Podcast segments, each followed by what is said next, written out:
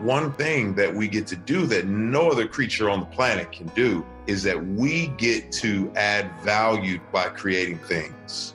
And I went from $40 million in revenue to watching everything that I had built for God get sold.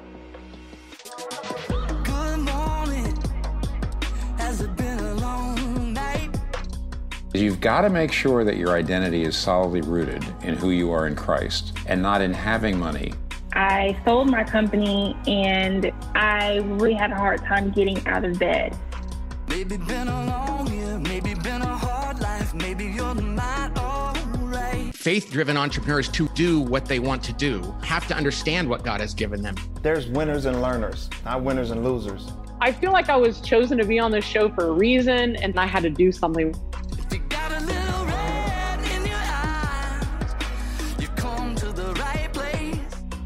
But we're addicted to comfort. And he's called me into really difficult positions. That's what he's told me to walk into. People like you, people like me, this is where we all find grace. Come on now. Entrepreneurship can be a lonely journey, but it doesn't have to be. This podcast and the whole ministry seeks to equip you, the faith driven entrepreneur, to seize the unique opportunities that God has placed in front of you and overcome the challenges that life will throw your way. These are the stories of how he takes broken things and makes them new. Come for the podcast, stay for the community. Welcome to Faith Driven Entrepreneur.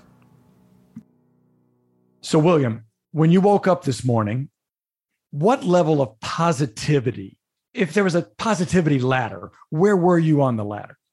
Oh, I'm going to be pretty high today, which may be shocking, but here's why. My wife and I have violated the children don't sleep in your bed policy. And so my five year old and my three year old just they sleep with us every night. And so it, we may be terrible parents. I don't know. Maybe Jon's going to tell me about that here in a minute.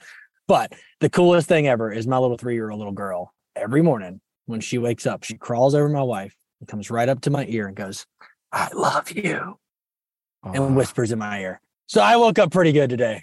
I was pretty that's, positive. That's, that's pretty good.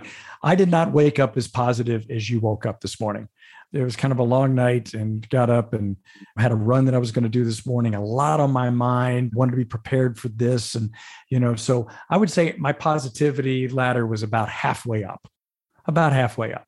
But whether yours was high, mine was halfway up, our guest today is going to tell us how to go all the way up to the top of the ladder and how to be positive even in times when you know as entrepreneurs we've got rejection we've got questions. We've got all those things. But Jon Gordon is here with us. If you're on this podcast and you have not heard of Jon's name, then you're living under a rock someplace because he's a best-selling author. Uh, he's a fantastic speaker, and we are so honored and privileged to have you with us, Jon. So, welcome into the Faith Driven Entrepreneur Podcast. Great to be with you guys. It's exciting to uh, talk to you. It's just great to have you with us. So, William and myself, and Henry's going to be joining us as well on the podcast. You know, what we would like to do is just jump in, have you speak directly to our audience who are thinking, you know, how can I be positive in this crazy current, unpredictable market that I'm in? And with so many things swirling around us. So just jump in and give us your best wisdom to get the conversation going. Well, as a Christian, we are meant to be positive and we're supposed to be positive. We're supposed to be the people of faith. And that's where real positivity comes from. It comes from our faith, it comes in our belief, it comes in our trust in God that no matter what circumstance we're in, that He is greater than our circumstance, that our faith is greater, and that the circumstance doesn't define us, that inside of us, God gives us the power to overcome our circumstance. And so you're going to face challenges you will face adversity, you will face negativity, but you can rise above it with optimism and belief. And this is not like fake positivity. It's not about seeing the world through rose colored glasses. It's like knowing that you have the power to overcome the thorns. And it's not about ignoring reality. It's about maintaining optimism, belief, and faith in order to create a better reality. And, you know, as a person who is a man of faith and a, a Christian entrepreneur myself, I'm often actually surprised at how many Christians are actually not optimistic and positive when our faith calls us to be that way. I call that being a Christian atheist because you actually act like there's no God when really you should trust in God in your circumstances and in your challenges. I remember opening up a restaurant. I second mortgaged my home, $20,000 in credit cards. And I was not a Christian at this point, And I was so fearful. I was terrified. I put everything on the line. And I remember that's where my faith was born. That's where I started to pray every single day and literally just started to pray and cried out to God. Like I called it my Jerry Maguire moment. Like, God, show me the money. God, somehow, some way, show me the money. And it's really where I saw God's faithfulness, where I remember saying, God, provide for me and my family, and I will do your work. And it's incredible how God showed up in so many different ways. And, you know, when the pandemic hit, that's where my faith also grew the most because I saw again his faithfulness once again, where I just turned to him and relied on him. I remember everything being shut down. I remember everything closing. I'm a writer and speaker. We do consulting and training, and everything was closing. All our business was being shut down. No one was making money. And I still had employees. And I was looking at the uh, PPP money of taking it from the government. And I applied for it. And I'll never forget applying. And then literally, I heard God say, it wasn't like an audible voice, but it was like, rely on me rely on me. And I went and told my wife, I said, we can't take money from the government. God is saying, rely on him. And so she understood, she was fully supportive, and we did not take money and we relied on him. And it was the best year of my life financially as an author and speaker, believe it or not, mm. that year during COVID. Again, seeing his faithfulness. Now, you might be saying, well, if you're listening to this, that's just you, Jon. You're fortunate. You're lucky. No, I've gone through a lot of tough times. I've gone through many moments of almost being bankrupt. I used to be very negative and naturally negative. I am. I grew up in Long Island, New York, in a Jewish Italian family, a lot of food, a lot of guilt, a lot of wine, a lot of whining. So I naturally struggle with it. My dad, a New York City police officer, undercover narcotics. That's who I grew up with. He saw the world as out to get you. You would get up in the morning. Good morning, dad. He'd say, What's so good about it? and when I started speaking, my dad said, I can't believe people pay you to speak. We paid you to shut up when you were a kid. That was my dad. He was like Archie Bunker meets, you know, Al Bundy. And so growing up in that environment, in that family, I really struggled with negativity and pessimism and so forth. And it was really at 31 years old, losing my job during the dot com crash and being fearful and anxious and worried and stressed out all the time. And then taking out on my wife in terms of just being negative to her, blaming her for why our life was not great and why I was not realizing my dreams. That literally was the defining moment where she said, If you don't change, we're over. And so I said, How can I turn this around? I wanted to change. And that began my journey. I decided to open up the restaurant. That's when I second mortgaged the home, started to think I want to write and speak. I'm going to do this started to search for ways to be more positive. And you so, were in your early 30s at that time. Early 31, 32. So the greatest challenge in my life led to the greatest assignment of my life and taught me faith along the way. So I just want people to know when I share that, that my faith is born out of real life circumstances. And it actually comes from the real God who gives me the faith to believe. Thank you for sharing that, by the way. I mean, without understanding where someone's come from to where they are, it's hard for us sometimes to, to feel that genuineness and uh, authenticity. So thank you so much for doing that. And where did this feeling of, you know, positivity could be the thing that I could really grasp onto and help others? When did that show up? That happened when I was 31, when my wife threatened to leave me. And so I was researching ways I could be more positive. This was during the emerging field of positive psychology because I wanted to be more positive. And so now I'm researching all these ideas on how I can be more positive. And I started to take a walk of gratitude every day. And the research shows you can't be stressed and thankful at the same time. So the more you're feeling grateful and the more you're feeling blessed, you will not feel stressed. And so doing that every day, day in and day out of gratitude, which eventually turned into prayer. And so then I started to pray. And doing that really helped me a lot. But what I realized in my journey was initially I was trying to be more positive based on my own self, my own positivity, which was noble. And again, trying to do it, it worked. I started to have some success, but it never got rid of the pit that I had in my stomach. It never got rid of the angst that I truly felt. It ultimately did not go away no matter how much I tried. Only when I gave my life to Jesus at 35 years old 2007 was I baptized. Only when I did that did the real change, the inner work within me start to happen. And it's funny, we were supposed to probably do this podcast a while ago, and then we've had some blips along the way. But my new book, The One Truth, just came out. And I don't think there's an accident that we're doing this now because The One Truth explains that the more you're one with God, the more you feel power and joy and peace and love and purpose. The more you feel separate from God, you feel disconnected, worried, anxious, chronically stressed. And the root for the Greek word of anxious means to separate and divide. And so when you feel anxious, you feel separate and divided. What do negative thoughts do? They separate and divide you. What does fear do? Separates and divides you. It makes you weak. And Corinthians 6:17 says, He who is joined to the Lord is one spirit with him. And as you become more one with God, one spirit with God, his nature becomes your nature. His love becomes your love. His spirit starts to move through you and live through you. And that's what happened to me. So, so what I realized was my positivity wasn't enough on my own. I needed a greater source of positivity, the ultimate source.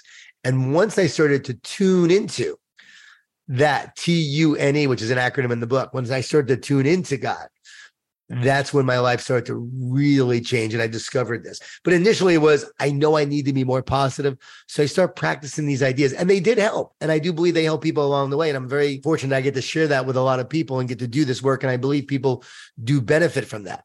Years later i now know why. We're tuning their brain to a higher level. We're tuning them into more of the positive the more we actually do the work on a daily basis. We could talk more about that when you guys are ready to Jon, I, I, well, I do want to talk about that, but there's been something that's been sticking in my mind since you said it because I think that it's true, and a corollary to you talking about Christian atheism is to what I often think of with Christian business owners. I say, and this is surely not scientific, but I say that I've often said 80%, but let's just say the majority of Christian owned businesses are not as good as their secular counterparts. And I've been fascinated by that over the course of the last 20 years. And we see it, and some of it's anecdotal. You see fish on the side of a van of a painter, or just people that rely on their faith as a crutch a little bit. But sometimes, or maybe most of the time, Christians aren't as ambitious about serving their customers and succeeding and delighting their customer and their employees and just really getting after it. I don't know why that is.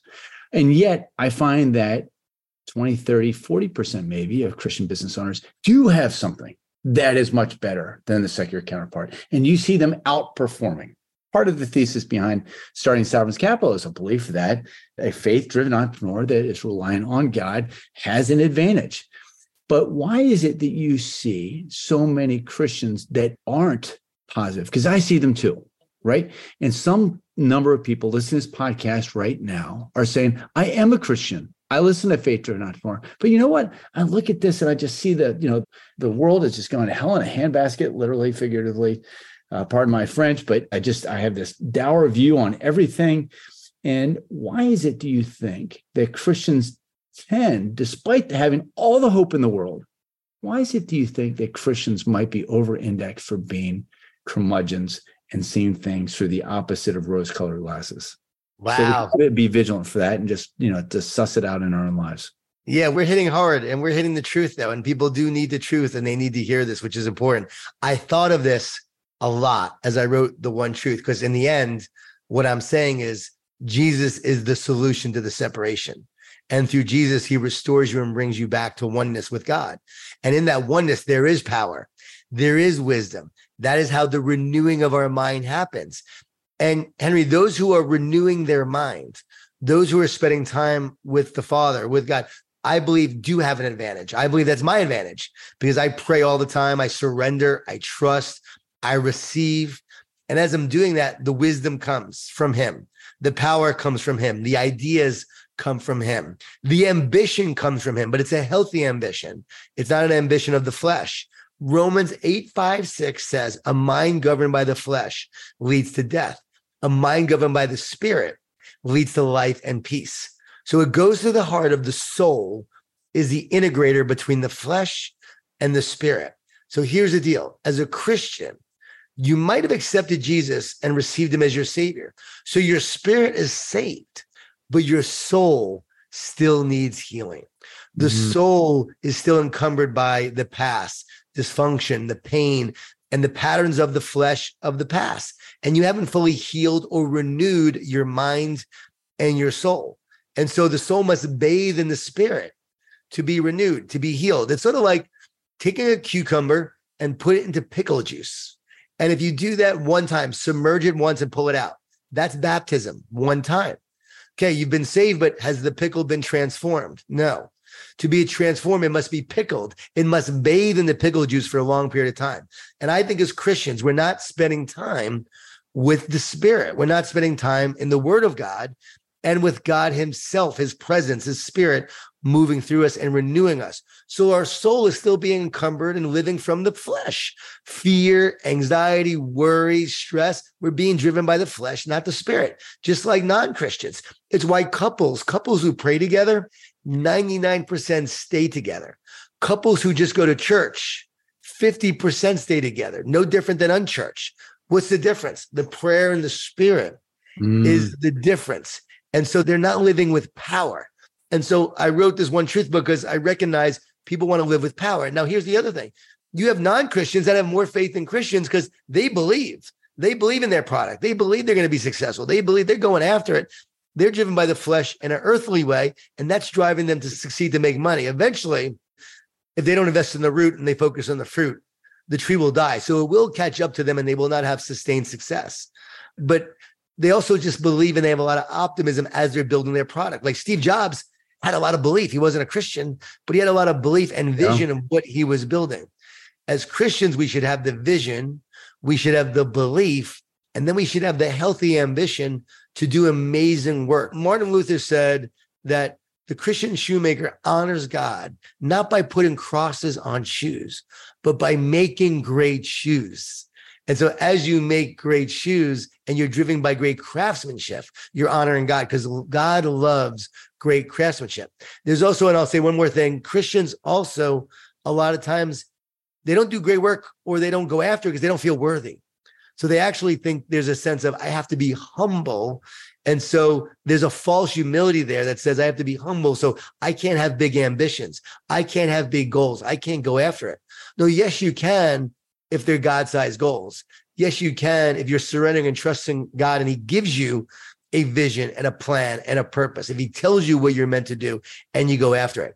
I truly believe I'm the best in the world at what I do in terms of leadership and building teams because I've worked with the Rams, the Dodgers, the Miami Heat. I've worked with all these different teams, all these companies, all these leaders.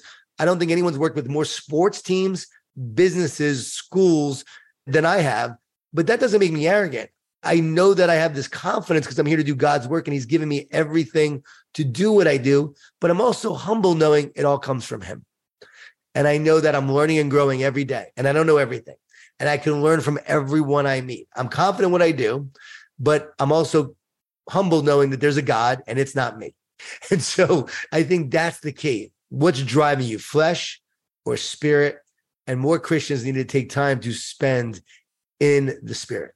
Okay, so that's helpful. And I've never heard the pickling analogy. I may do that. It's the extent that you just allow the Holy Spirit to bathe in you. Uh, pickle, it's hard to say pickle, but pickles leads to positivity. But there's something, it's to the degree that you really immerse yourself in how much God loves you. That, yes. that and only then can you expect to be positive. Okay, I want and you. will you're receiving His Spirit, like prayer, P R A Y E R, is an acronym I share in the book. Praise God, repent, A, ask Him for what you want. Ask Him for your daily bread, ask Him for guidance, ask Him for wisdom. Why? Yield, surrender. Why is yield? It's surrender. That's the key right there. We're surrendering. We're letting go of our ego, our pride, and we're allowing God to move and work through us. So surrender. And then there's E, which is expect. When we pray and we ask, we expect God to deliver on his promises we also expect miracles. I expect miracles all the time. And somehow, some way, I keep seeing miracles. So we expect it and then we receive. And I think too often Christians, we don't receive God's wisdom, blessing, or spirit. Now, this is not, oh, material things. This is the blessing and the wisdom that God wants to give you to be a blessing to others, to bless through you. But God clearly wants to bless his people. And Jesus is one miracle after another is an example of that. And as you receive his blessings, which a lot of Christians don't do a good job of, because again, they don't feel worthy. No, I'm worthy to receive your blessings only in you, Lord, to do your work, to make your a difference, to make an impact. It's such a fine line because we can easily get caught up in the money, receiving the material things, the success, and all of that. But it's always a heart posture turning back to God and surrendering to Him. So the more you spend time in prayer, P R A Y E R, if you do that each day from a really a surrendered place and a heart place, it's incredible how God will just start to move through you in a powerful way. That's awesome. Okay. So I want to shift gears a little bit, but before I do that, I want to acknowledge, of course, a number of our faith driven entrepreneurs that are listening to you talk and saying he can't be that good because he doesn't work with my favorite sports team. I'm thinking about the Orioles, the Giants, the Ravens. You didn't mention any of them. When you do, we're going to have you back on for the next book. But actually, you've written a lot of awesome books, and a lot of them are up on the wall behind you. Some of us are going to watch this on video and see some of the clips. But as Rusty said at the outset, Jon has really kind of the definitive voice on this. And I love the way that you're reading scripture into it. And so it makes me want to ask you one last question before I hand it off to my partner, William, which is as you go through scripture and you study leadership examples, which are the ones that jump out to you as saying, these are the men that embody?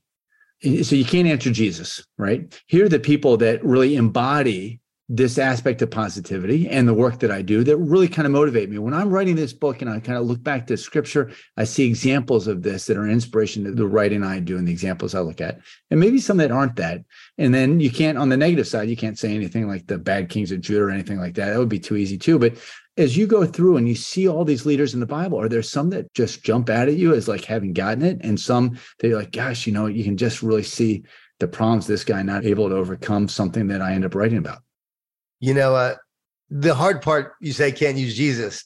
When I write a book, positive leadership, or this book, I'm always filtering it through the lens of Jesus. Because is this how he led?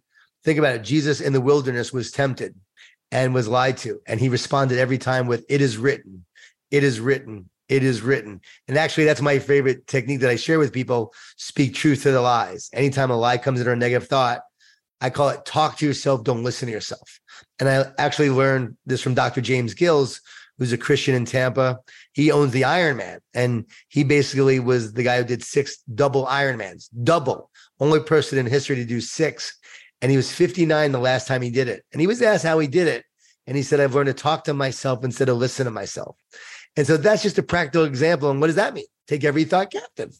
It means don't be conformed by the patterns of this world, but be transformed by the renewing of our mind, as Paul talked about. So that's essential. But if I think of two people, Caleb and Joshua always come to mind in terms of the promised land. Oh, yeah, I, mean, yeah. I just love the story because, you know, 10 go out there and come back with a negative report, and two come back and say, God, with you, we can take it, we can win it. And the other people were focusing on the negative and the pessimism. It's the ultimate example of that. And think about that. Their descendants wandered around the desert for years, for years and years, were not allowed to enter the promised land until they all died off because of their lack of belief. Only two were allowed to enter the promised land, and they were the ones who were optimistic. They were the positive ones. So I just think they're the ultimate example. But you know, again, I think Moses, they're also the minority, though, and I think you're really onto something there. We were talking about before. So many entrepreneurs don't outperform their secular counterparts, but those that really grasp it become the Calebs and the Joshuas and they conquer nations. You also see that one a point that you made earlier, though, I think is worth mentioning is the point on gratitude. 10 lepers are healed by Jesus. But out of 10, I mean, he just healed from leprosy. Only one bothers to come back and say, thank you. Right. And so, as a faith driven entrepreneur, you're listening to this, you have to understand that the pattern of the world, as you talk about it, is to lead us to not thanking Jesus or to look at the giants that the other 10 looked at and saying you can't do it. So you have to go and just like, listen, if I'm just human, I'm not going to be able to do it. I'm not going to go through to positivity, but I had to find the thing that was common among the minority. And I think that's what you're getting at. And I also think, by the way, it's normal to have ebbs and flows. It's natural to be negative. So I don't judge anybody who is negative because I was quite negative. I really think it's the journey to go from negative to positive. I think God allows us to face negativity to give us a test. The story of the disciples, I'm watching The Chosen right now, and I just love The Chosen. As I'm watching it, you're really seeing it play out. Like you got these negative guys, these incompetent followers, and they're all negative. They're competing with each other. And slowly but surely, Jesus over time is molding and shaping them to be in his likeness, to be who they're meant to be. And he does the same for us. And I, I don't think I know we're all on a journey and we all struggle along the way. And we're all going to, at times, choose the negative path, but we always have an opportunity to choose the positive road and the positive path. And that's choosing the one with Jesus along the way and with faith. And with him, all things are possible. So God gives us tests. And I'm convinced more and more, he gives us painful experiences. He gives us things that happen in our life that we wish didn't happen to us. He gives us tests. Which will you choose? Will you believe the lie of the enemy during those tests? Or will you choose him? Go back to the garden. I write about the garden and the one truth. The garden is the ultimate story of believing the lie and allowing the separation to take hold. Well, guess what? Every day we continue to believe the lie that outside forces have power over us, that by taking this substance or this cheap substitute will make us feel good, but it only provides relief, not restoration. So we believe the lie and we think we're going to become more, but we actually become less. And yet God is always calling us to more. So are you going to believe the lie and become less or know the truth and become more? And that's our choice every day. And God gives us that choice. Mm, that's amazing. Couldn't have segmented me better because I may or may not have my get used to different shirt on right now as I'm going through the chosen. Always as well. My favorite scene of all time is when he calls Matthew at the end of season one. And, you know, he calls him out of the tax collector booth if you haven't seen the show. And Peter, of course, being Peter, like who's been, you know, first person to recognize Jesus as Lord and he's come on board and he's done everything Jesus asked. He's like, whoa, not him. Like, what, what are you doing? He literally says, You've done some crazy things, but this is different. And Jesus' family says, Get used to different. And I just love that moment because I think it speaks to everything you've been talking about too. Like, if we're expecting the same, that's what we'll get.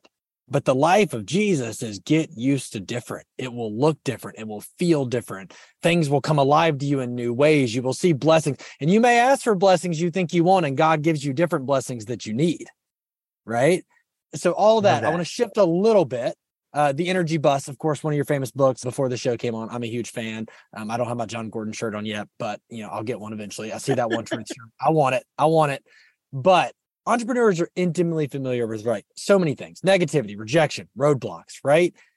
How would you encourage them to maintain that energy in the face of customers saying no fundraising saying no your wife telling you you made a bad choice and you shouldn't have started a company? All of these things how does that energy stay? Three things. One you got to feed yourself every day in order to feed others. If you don't have it you can't share it so you really have to take the time to feed the positive on a daily basis. For me, it's that gratitude walk and prayer walk. I do that, and that is feeding myself, ready to take on the challenges. The mind is like a garden.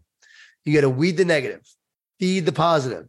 Do it for one day, it doesn't do a whole lot, but weed the negative, feed the positive for a week, for a month, for a year. That garden of your mind starts to look pretty amazing and magnificent.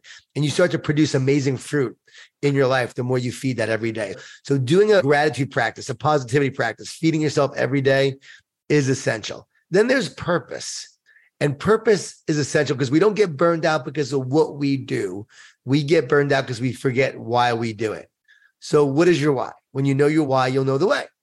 And you're not going to let obstacles get in the way. So, the why is essential. Your purpose needs to be greater than your challenges because there to be days you get up, you don't feel very positive there are going to be days that everything is coming at you and maybe you're thinking I should give up on my business. But no, my purpose in doing this business, I have this vision, I have this mission, and the vision and mission propel you forward. And that's essential. So for me, it's always teaching leaders to get clear on their vision and their mission and their purpose. That's what the power of positive leadership is all about. The book I wrote, that's what the energy bus is all about.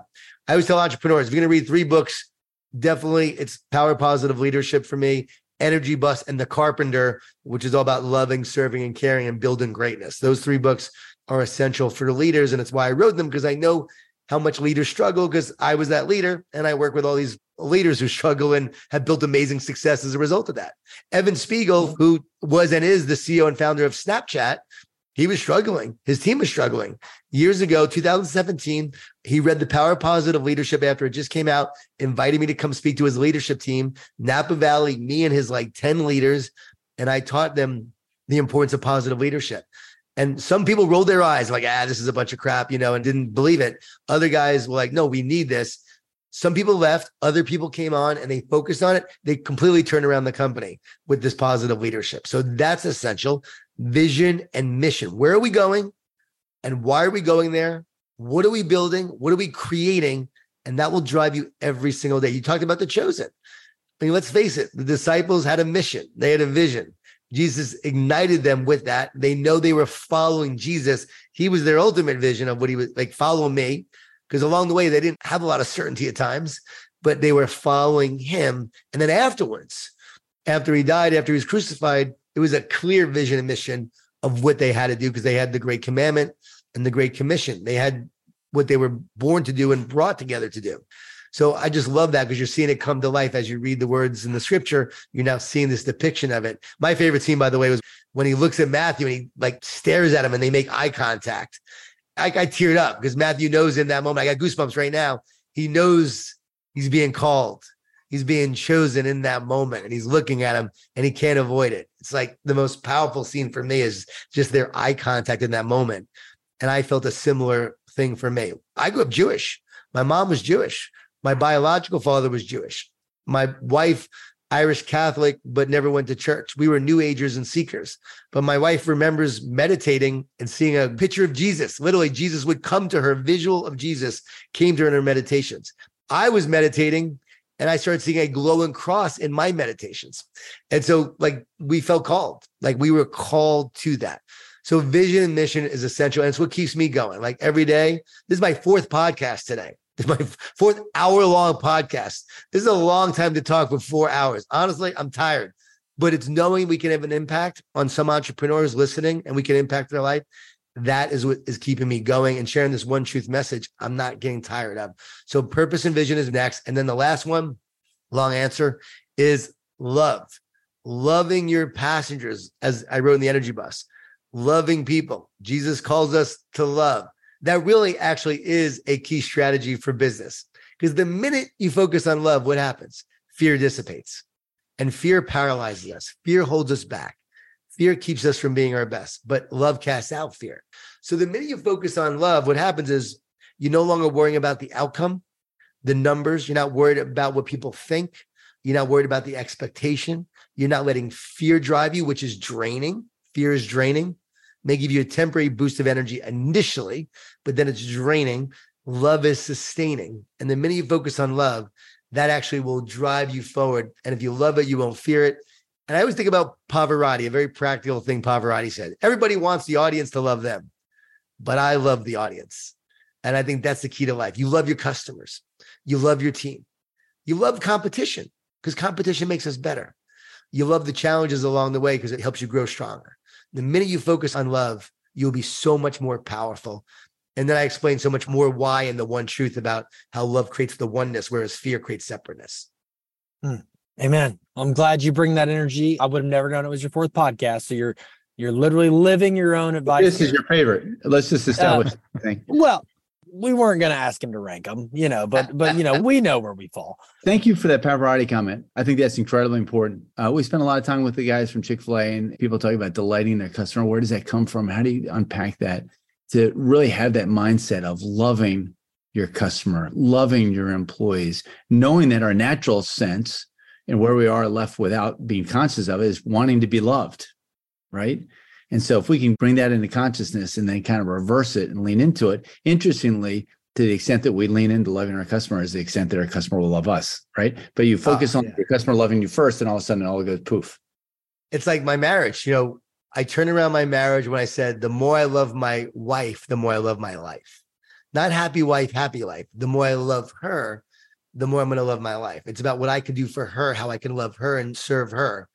And when I did that, and by the way, I'm the guy she almost left years ago because I was so miserable and negative. When I did that, that changed our marriage because it was about loving and serving her, not expecting anything in return. I'm not doing this so I get something in return or more intimacy, which is what we want often in our marriages. I was doing it to love her. Now we have the best marriage because I focused on that. And she was always loving and giving, but the more I gave to her and served her, I saw it come back tenfold. Same thing with my kids, same thing with my customers.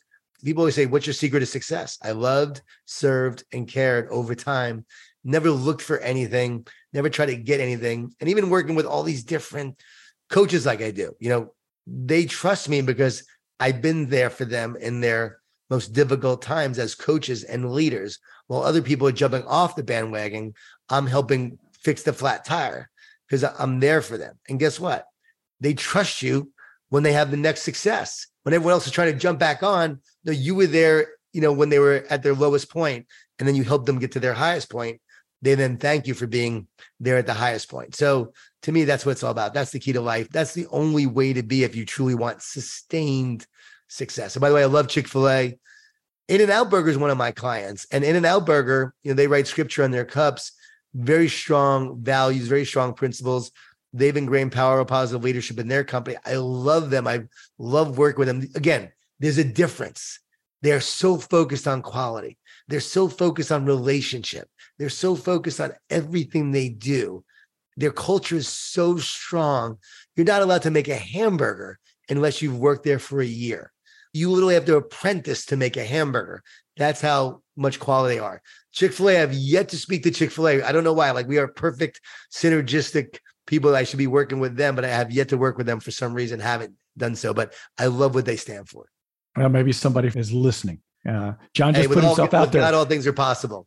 Yeah, exactly. Exactly. You know, so much of, I think, part of our faith journey is being able to see the fruits of the work that we've done. And, you know, Henry, you mentioned, uh, you know, the sports teams. I saw that you work with the Clemson football team. And is there not a more positive coach in America than Dabo Swinney? I mean, he is the most positive coach in. Uh, he's the best. He is, he is the best. He is the best, and he is such an incredible, faithful leader. Embodies everything we're talking about, and I just love him. I've learned a lot from over the years. Twelve years now, we've worked together. We talk a lot. I just went up to visit him and played basketball with him. He's not just positive; he's a fierce competitor. And actually, I've been studying this lately. There's something about competitiveness, fierceness that actually God uses for good.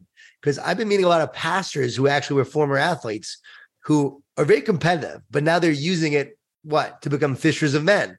They're competitive in a different way. So it's almost like God turns around your fierceness, competitiveness, but uses it for good, gives you a platform, gives you an opportunity to impact and so forth.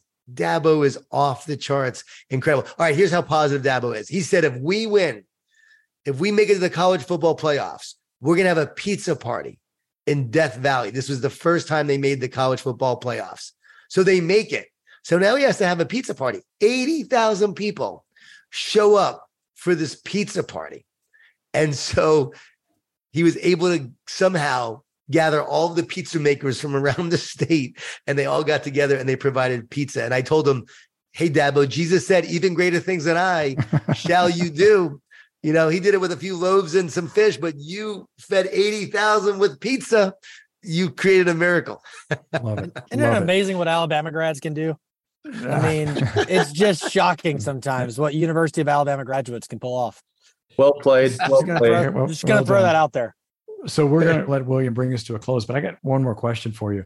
When in your life, as you were on this journey, did you go from, wow, I'm doing this work internally right? To make myself more positive, to feeling called to then take that out and start to write and start to speak and start to coach. Tell us about when that happened. I'm having trouble staying positive right now after William just talked about Alabama. So I'm just I'm working on that right now. Hold on. Hold on. Let me gather myself for a second. You know, like every time I watch Alabama, I have to remember Jesus said, love everybody, love your enemies too. So I have to I have to love them too. Amen. Actually, you know, spending time with Dabo, you can actually appreciate and respect Alabama a lot and the love.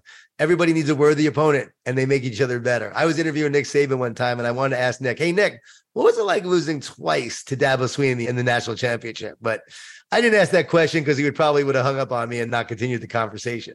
But yeah, love the competitiveness in the sport. But for me, when did it turn around like that? For me, it was right away, actually. When I realized how miserable and negative I was, I asked God what I was born to do and why I was here. And that's when writing and speaking came to me. And I realized I was miserable because I was so focused on myself. And I was trying to achieve success rather than making a difference. Because when I was in my 20s, I actually started a nonprofit organization in Atlanta called the Phoenix Organization, and we raised money and volunteered for youth focused charities. And I remember doing that, really just loving that and being alive when I was doing that. And I realized I had gotten away from that. And I was so focused on success and not making a difference. And so that right away, I was like, okay, I want my life to be about making a difference in others. I'm going to focus on serving others and making a difference. And the more I do that, right, no matter what happens, I may not be rich, but I'll be happy and I'll focus on that. And that began the journey of doing that. It's, it's amazing. Like the more I focused on that, that's when success came. That's why to this day, I wrote a book called The Seed. And I always say, don't focus on success. Focus on making a difference and serving others, and success will find you, whatever form that success is supposed to be. And Dr. David Jeremiah, who's become a friend and someone I I just love. He said, success is the fulfillment of God's plan for your life. And I just love that that term and that definition of success. It's the fulfillment of God's plan for your life. So to me, that became my definition of success is fulfilling his plan, whatever that was. So that was really immediate. Now it's grown a lot more and it's I've matured in it and I am more convicted with it. But I knew right away, like that's what I had to do to not just be happy, but also to live my purpose. That's great, Jon. And we're going to move to a close in a minute, as Brett said, but I, feel like I got to ask one more question. So, entrepreneurship is an inherently risky business, right? So, lots of them, uh, we don't really like the word failure on this podcast, but they cease to exist for some reason. Market timing wasn't right. The business didn't take off, you know, and, and of course, we all know we can learn things through that. And, and some of the best entrepreneurs are their third or fourth company, right? But I'm curious, we probably have some people listening, right? That it's not to end how they thought it would, right? And how they thought God called them. And for whatever reason, the business is not going to be a wild success from a profit margin perspective, right? What's an encouragement to those people that are seeing that or, or thinking they may be there or questioning whether they have, you know, a business, but you know, they feel called to and they're on that journey, right? What would you say to those people as they are listening to this and saying, gosh, like it feels like it's just not going to work out? Yeah. I went door to door to 7,000 houses running for city council. And I thought my destiny and my goal was to be in politics because I was a government economics major, interned in DC. And so I had this chance now to hopefully be a city councilman and then eventually maybe mayor of Atlanta. And walking door to door, I was going to win the election. And they came after me that last week so hard, so negative. I learned what politics was all about and very naive at the time. I was only 26 but I lost the election. And sometimes you have to lose a goal to find your destiny. And then I also started a positive cookie business. And that failed miserably because I realized it cost us a dollar ten to make the cookie and only 30 cents would be profit. So you got to spend a dollar 10 to make 30 cents. That's not a sustainable model. And once I realized that, I actually had to just cut it all and take the loss, which was about $120,000. And I remember losing that thinking, wow, I just lost all that money. But then saying, you know what? What am I meant to do even more now? I realize I have the capacity to do something else. I have the capability. I have the energy. I thought I was just going to write and speak. What else could I do? And that actually led to us building a training company and consulting. And now we've trained up hundreds and hundreds and hundreds of positive leaders around the world, thousands now actually from around the world. We're training leaders to be better leaders. I've now stepped into my calling even more doing this, but it wouldn't have happened without doing the cookie. I've had restaurants that have failed in my 20s, opened up a restaurant in Atlanta, opened up a few others, a few succeeded, a few failed. So I have failed many times. And I know, but we're not failing, we're becoming, we're growing. And maybe you'll fail at this, but it's meant to lead you to something else you're meant to do. And here's the key Do you want to be great at it? Is it part of your mission and purpose and call? If it is, you keep going. Is there another way to express and live your mission and calling? Because so often God will use multiple ways to actually live the purpose and calling. It may not be your major purpose, it's just a vehicle to live your purpose. So, what else can I do that might allow me to do that? If it's only this, then you stay with it. If there's another way, you consider another option along the way, and God will use you for that. And again, you know, we're going to have seasons of droughts but it's our character during the drought that people will remember when we have an incredible harvest. And I always say, believe that a harvest is coming in the future. Maybe not with this business, but something else. And you'll prosper in that other thing. For me, I failed. And then I realized what I'm meant to do. And now I solely focus on that. And mistakes along the way, but every mistake you grow, every mistake you get better. And you're not going to be perfect, but you are becoming and growing who God made you to be. And so if you're an entrepreneur going through a challenge, just examine where you are, examine do I really want to continue to build this? Is this pointing me to something else? Or is it just a test to grow stronger in it? And God will often reveal to you over time, maybe not right away, but the more you pray, the more you surrender, the more you trust, the more you ask for guidance and signs along the way, he'll show you along the way. He's showed me every time what I'm supposed to do and let go of. And he's never been wrong. I've been wrong, but he's never been wrong. Love it. Love it. Okay. So we do unfortunately have to come to a close, which I know there's a, large exhaustive sigh from our audience of like, no, no, don't stop. But that's why you wrote a book and you wrote lots of books and you do lots of podcasts. So we will obviously link in the show notes to the One Truth, uh, your new book, and some of the others. And of course, people can find you in a lot of places. I loved your podcast with, I think it was Ed Mylett. I will recommend. That was so good. I think y'all were on for 90 minutes and we could probably link that in the show notes too. It was such a the good one, The one where I was on his? Yeah, where you were on his podcast. Yes. Yeah, that was the Holy Spirit was moving between us in a big way. It was amazing. Please go listen to it. Obviously, share this with other people too, but share that too. So, our final question that we love to close with is we love to take it back to God's word and back to scripture. And we always love to say, hey, we would love if you would share with our audience some place that God's word is coming alive to you in a new way. Uh, it could be a verse you read this morning, mm. it could be something you meditated on your whole life, but we would love if you would share that with our audience. I love Matthew 6:33, seek the kingdom first. And that is something that's coming alive for me in a whole new way. I'm understanding it more and more. I end the one truth with it. And I really want to encourage people to read it. It's going to help entrepreneurs in a huge way. It's going to help men in a huge way. I wrote it to lead people to the truth. And as you seek the truth, you find it and you realize Jesus is the answer. And then for those who are maybe who are Christians and they already believe Jesus is the answer, they also haven't found healing. So my goal is it will help people who have a hole in their soul, H O L E, and they will become whole, W H O L E. God is calling us to wholeness and holiness. But the kingdom is really what Jesus preached and talked about the most, the kingdom of God. So for me, I'm really understanding that in a greater way. Like Jesus said, the kingdom of God is inside of you. So guess what? If the kingdom of God is inside each person, when you're impacting people's lives, you're impacting the kingdom. And so the soul, this inside of us, that is the kingdom. And so appearance is temporary, but essence is eternal. And it's that eternal essence of, of who we are and what we are. That's the kingdom. And when you have a relationship with the king, he gives you the keys to the kingdom. So through Jesus, you're allowed to experience this kingdom. But we're also given authority and we're an heir to the throne to create this kingdom right here, to bring heaven to earth and so more and more, the work we're meant to do is meant to truly make earth like heaven, bring heaven to earth. And we do that every day from the spirit and the soul inside of us. And we live from the inside out. We create from this love that we have within us, this reality that we're experiencing. That is the kingdom here on earth. We do it from within us, the kingdom within. And so I'm recognizing that more and more. I shared that recently at a Christian conference. People came up to me, they said they were blown away, never heard anything like it. God is giving me more and more understanding in that way to be able to share that to hopefully get people to take action. Christians get saved, but kingdom men and kingdom women, they are here to make earth like heaven. Completely different mindset. I'm not just going to heaven. No, I'm here to bring heaven to earth. And that's what we're all called to do. So, how are we making the earth better? How are we making people better along the way? You guys are obviously doing that with this podcast, which is really awesome.